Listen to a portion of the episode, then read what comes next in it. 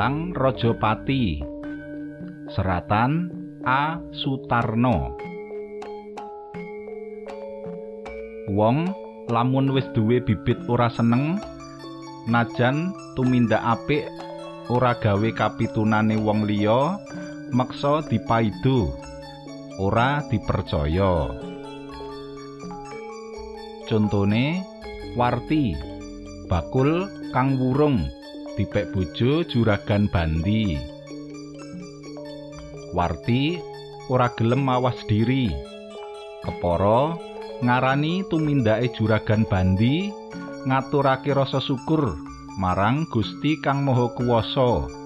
Kanthi ngundang keluargane andahane diomongake menawa bandi duwe pamrih ngincer patine salah sijining andahane kang nekani syukuran ing omahe. Delengen wae sapa mengko kang dadi kurban buta ijone bandi? Omonge warti ngumbar swara ing pasar gedhe nalika ngerti bandi arep syukuran. Wis tawar ora ngumbar swara gawe duraka yen nganti juragan bandi ngerti kowe bisa diperkarakake nyang polisi kuwi pitenah sing durung genah. Omongane meni ngendakake. Lho sing ngomong duwe buta ijo lak sampeyan to? Kok saiki malah nyalahake aku? Wangsulane warti ngeyel. Bener ning aku ora ngomong yen bandi negakake andahane kanggo tumbal. Wangsulane meni nyelaki. Ben wae bakul-bakul pasar gedhe ben ngerti kelakuane juragan bandi. Omongane juragan buah meni karo bakul warti kandhek. Merga sing dirasani kledang-kledang katon munggah tumuju kiose ing lantai loro pasar gedhe Solo. Juragan bandi umure pancen ora enom meneh. Wis ngancik setengah abad. Nanging isih katon gagah merga ketunggon bondo. Bondo semono akehe mau merga asiling anggone nyambut gawe kanthi temen tumemen pirang-pirang taun direwangi nibonangi ora merga nganggo cara-cara kang diprayoga nerak angger-angger agama kaya kang digosipake kusna juragan saingane kang kalah kompetisi bakulan. Apa sampean ora ngerti menawa bandi ki dukune saka Wonogiri?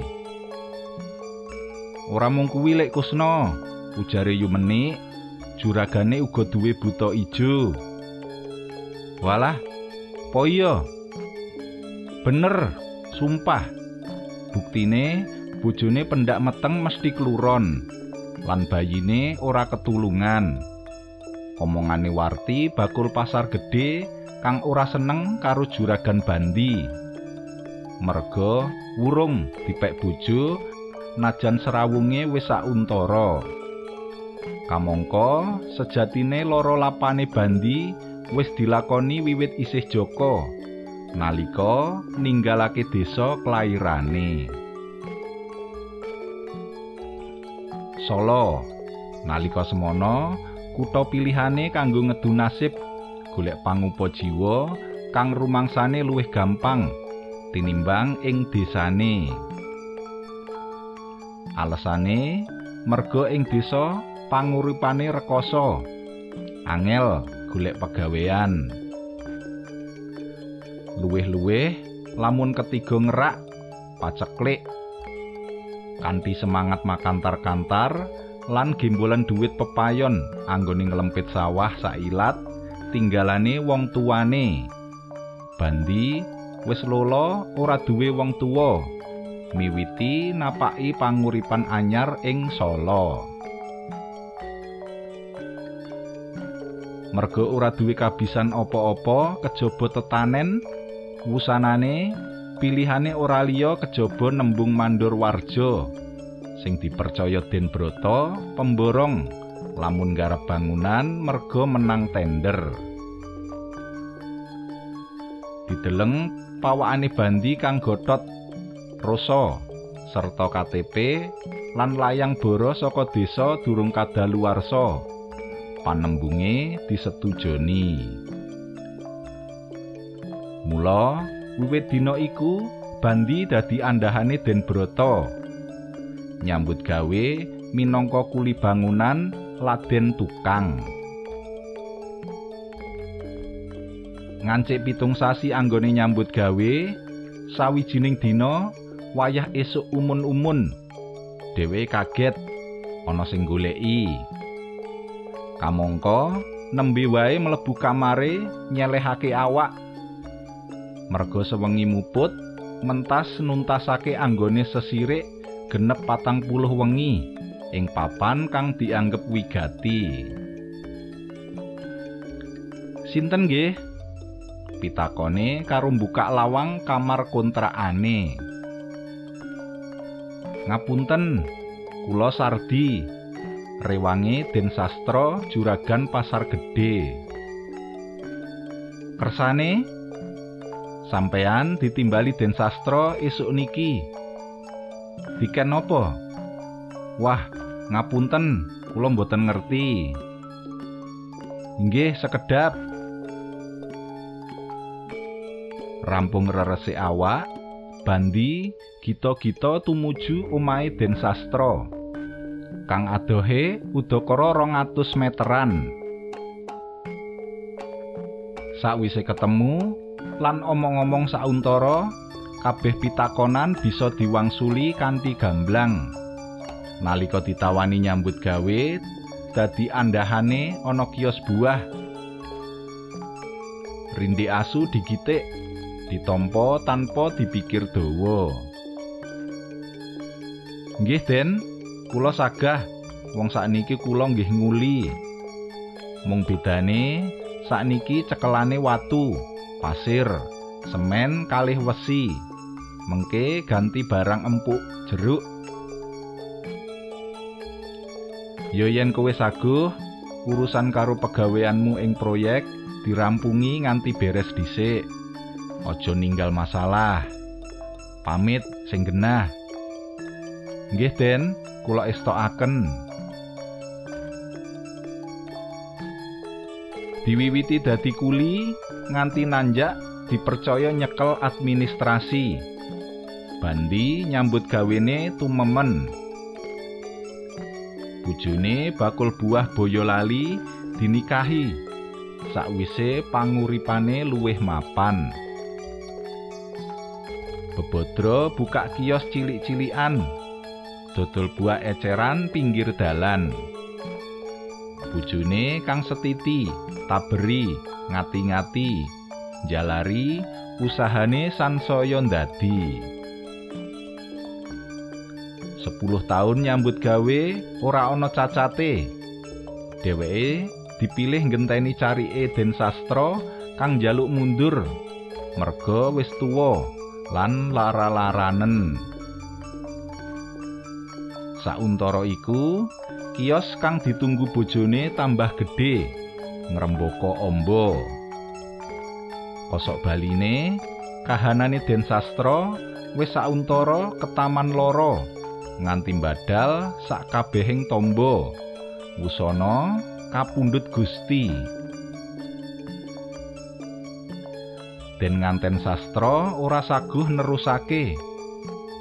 Sedeng anake wadon loro ngetutake bojone ana Jakarta. Buka usaha properti sing luwih disenengi tinimbang buka dasar ana pasar gedhe Solo.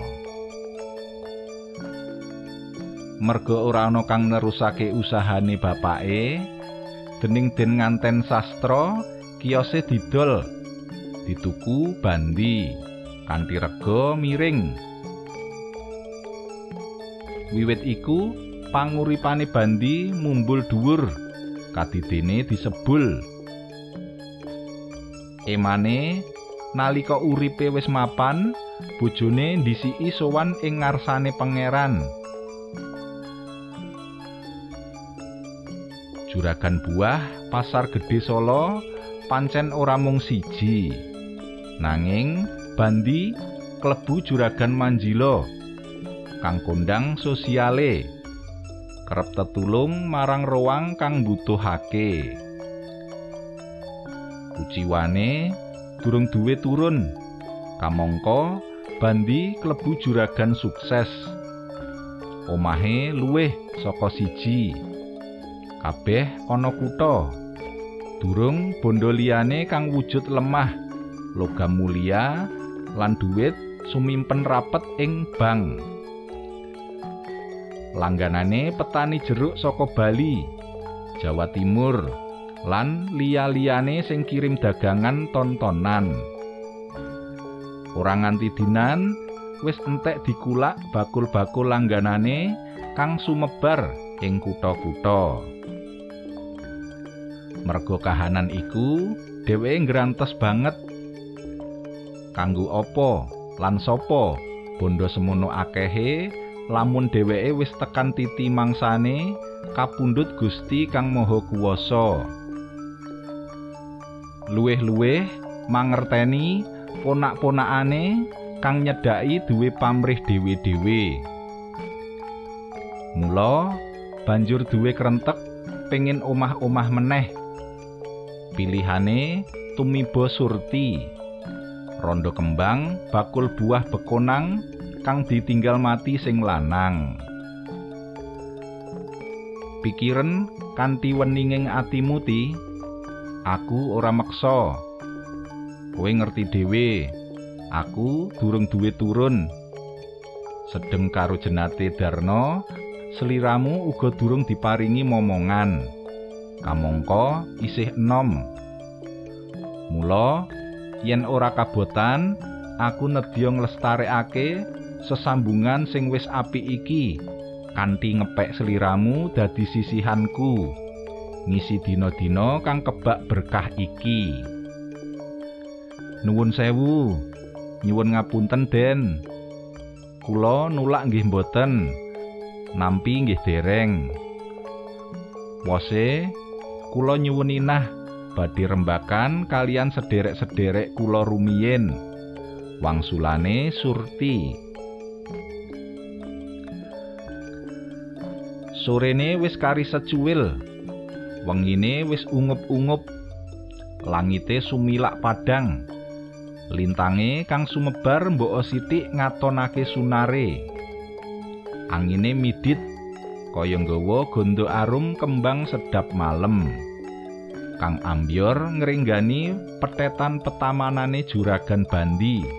Kadidene atine kang kebak pengarep-arep bengi iku juragan bandi syukuran. Merga panglamare ngepek surti ditampa. Mula ngluwari ujub selametan ngumpulake keluargane andahane karyawan kios buah rahayu kanggo hiburan organ tunggal. Ora kurang saka wong 100 wiwit kuli tenaga penyeleksi, nganti administrasi, kabeh guyub nekani. Kejaba kembul bebarengan mangan prasmanan. Baline anak-anake isih digawani bingkisan kang isine maneka panganan. Dene wong tuane nggawa bali berkat kang wis didongani Haji Dulmanan mubalek kondang.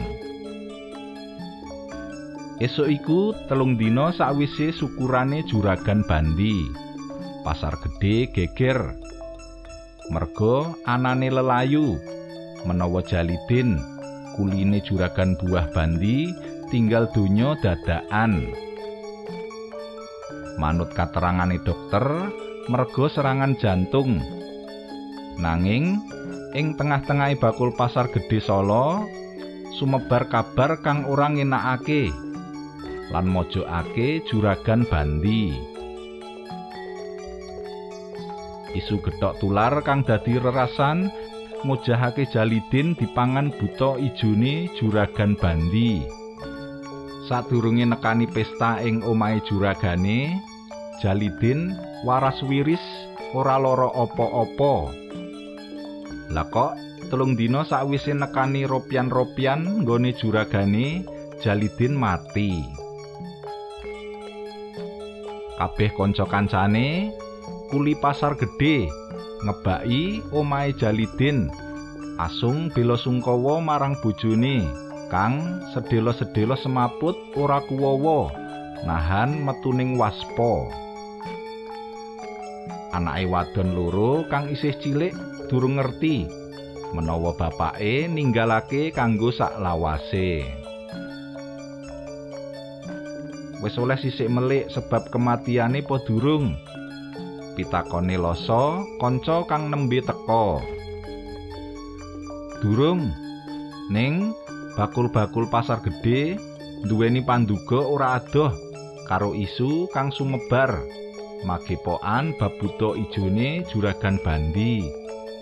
Wangsulane ramli klesak-klesik alon. Ah aku ora ngandel mosok juragan bandi wonge apik sosial cedak karo andahane tegel gawe pepati nyilakani anak. Piye? Kebukten tenan to omonganku? Warti bakul buah kang dendam marang juragan bandi miwiti mbukak gosip ing ngarep kiose juragan buah menik sakwise mulih layat. Yo, ning kowe ora usah ngewer-ngewer. Ngumbar swara ngolo-ngolo bandi. Omongane juragan menik elek-elek nyaruwe warti. Ben wae nyatane ngono. Hus ti cangkemmu aja waton muni. Yen bandi ora trima kowe bisa dilaporake polisi kenek pasal pencemaran nama baik ngerti ra? Bener bandi saingan bisnis. Ning aku ora golek perkara. Najan kowe dendam karo bandi aja banget-banget anggonmu nuduh mesthekake bandi salah. Wong buktine ora ana. Durung nganti warti wangsulan. Wong wadon loro kang padha-padha ewa karo juragan bandi kaget. Meruhi daromi teka karo kerenggosan Ngopo elek? Kok ngos-ngosan kaya dioyak setan? Anu nih, anu. Anu anu ngopo? Pitakone meni ora sronto. Kosek tak noto ambekan. Bandi digawa, digawa polisi, dijupuk neng omahe. Heh? Wong wadon loro njundil bebarengan sangka kagete. Sapandurat wong telu ora kumecap mung pandeng-pandengan. Lek Daromi ngerti kok sapa? Menik miterang sakwise sauntara meneng kenyut angen-angene dhewe-dhewe. Dalimin carike juragan bandi sing buka kios buah ngarep pasar. Ujare dulure Jalidin sing laporake bandi menyang polisi merga krungu swara-swara miring matine Jalidin sumbere saka pasar gedhe. Wah bakal kedawa-dawa iki masalahe. Kuwiti warti rungu ra kupingmu yen kowe disebut minangka sumbere swara-swara miring yen kowe disebut minangka sumbere swara-swara miring kowe bakal diewer-ewer dadi seksi ana kantor polisi. Mula aja waton nyuwara. Cangkemmu dijaga. Aja waton mengo marang perkara sing durung nyata.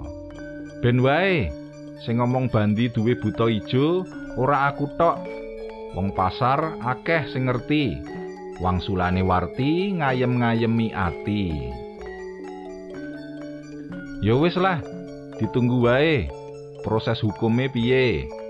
yen kebukten sapa wae kudu wani tanggung jawab omongane meni disetujoni wong telu karo mantuk-mantuk tondo sarujuk Letelung dina kabar menawa juragan Bandi wis mulih saka kantor polisi sumebar ana pasar gedhe. Tegese juragan Bandi ora kebukten minangka tersangka ing kasus matine Jalidin. Polisi nampa keterangan menawa sakwise nekani syukuran ing omahe juragane karo kanca kancane telu yaiku Parto, Gudel, lan Warto. Jalidin dolanan kucing ana omahe Nardi. Wayah subuh lagi padha bali menyang omahe dhewe-dhewe. Mangkono, nganti telung bengi gonta-ganti kanca tanpa leren. Ora ana kedadean apa-apa. Lagi wengi kang pungkasan, durung subuh Jalidin pamit ndisiki Bali. Alasane dadane krasa lara. Dikira masuk angin. Mergo kesel lan kurang turu. Njaluk dikeriki karo bojone. Rampung kerian larane ora mendo. Mula banjur digawa menyang rumah sakit. Diupakara dokter tetelo nyawane Jalidin ora ketulungan. Kedisian ketimbalan Gusti sowan ing ngarsane. Jalidin tinggal donya. Visum dokter rumah sakit Dokter Muwardi Solo kang nelakake menawa patine Jalidin kena serangan jantung. Nyelametake juragan Bandi saka pandakwa dalang Rajapati.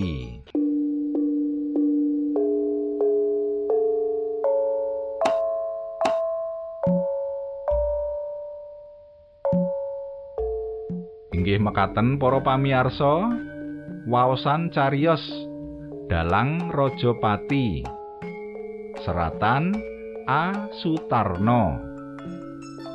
Kapetik saking kalawarti panyebar semangat nomor tigang doso setunggal. Tanggal 3 Agustus kali hewu tiga welas. Matur nuwun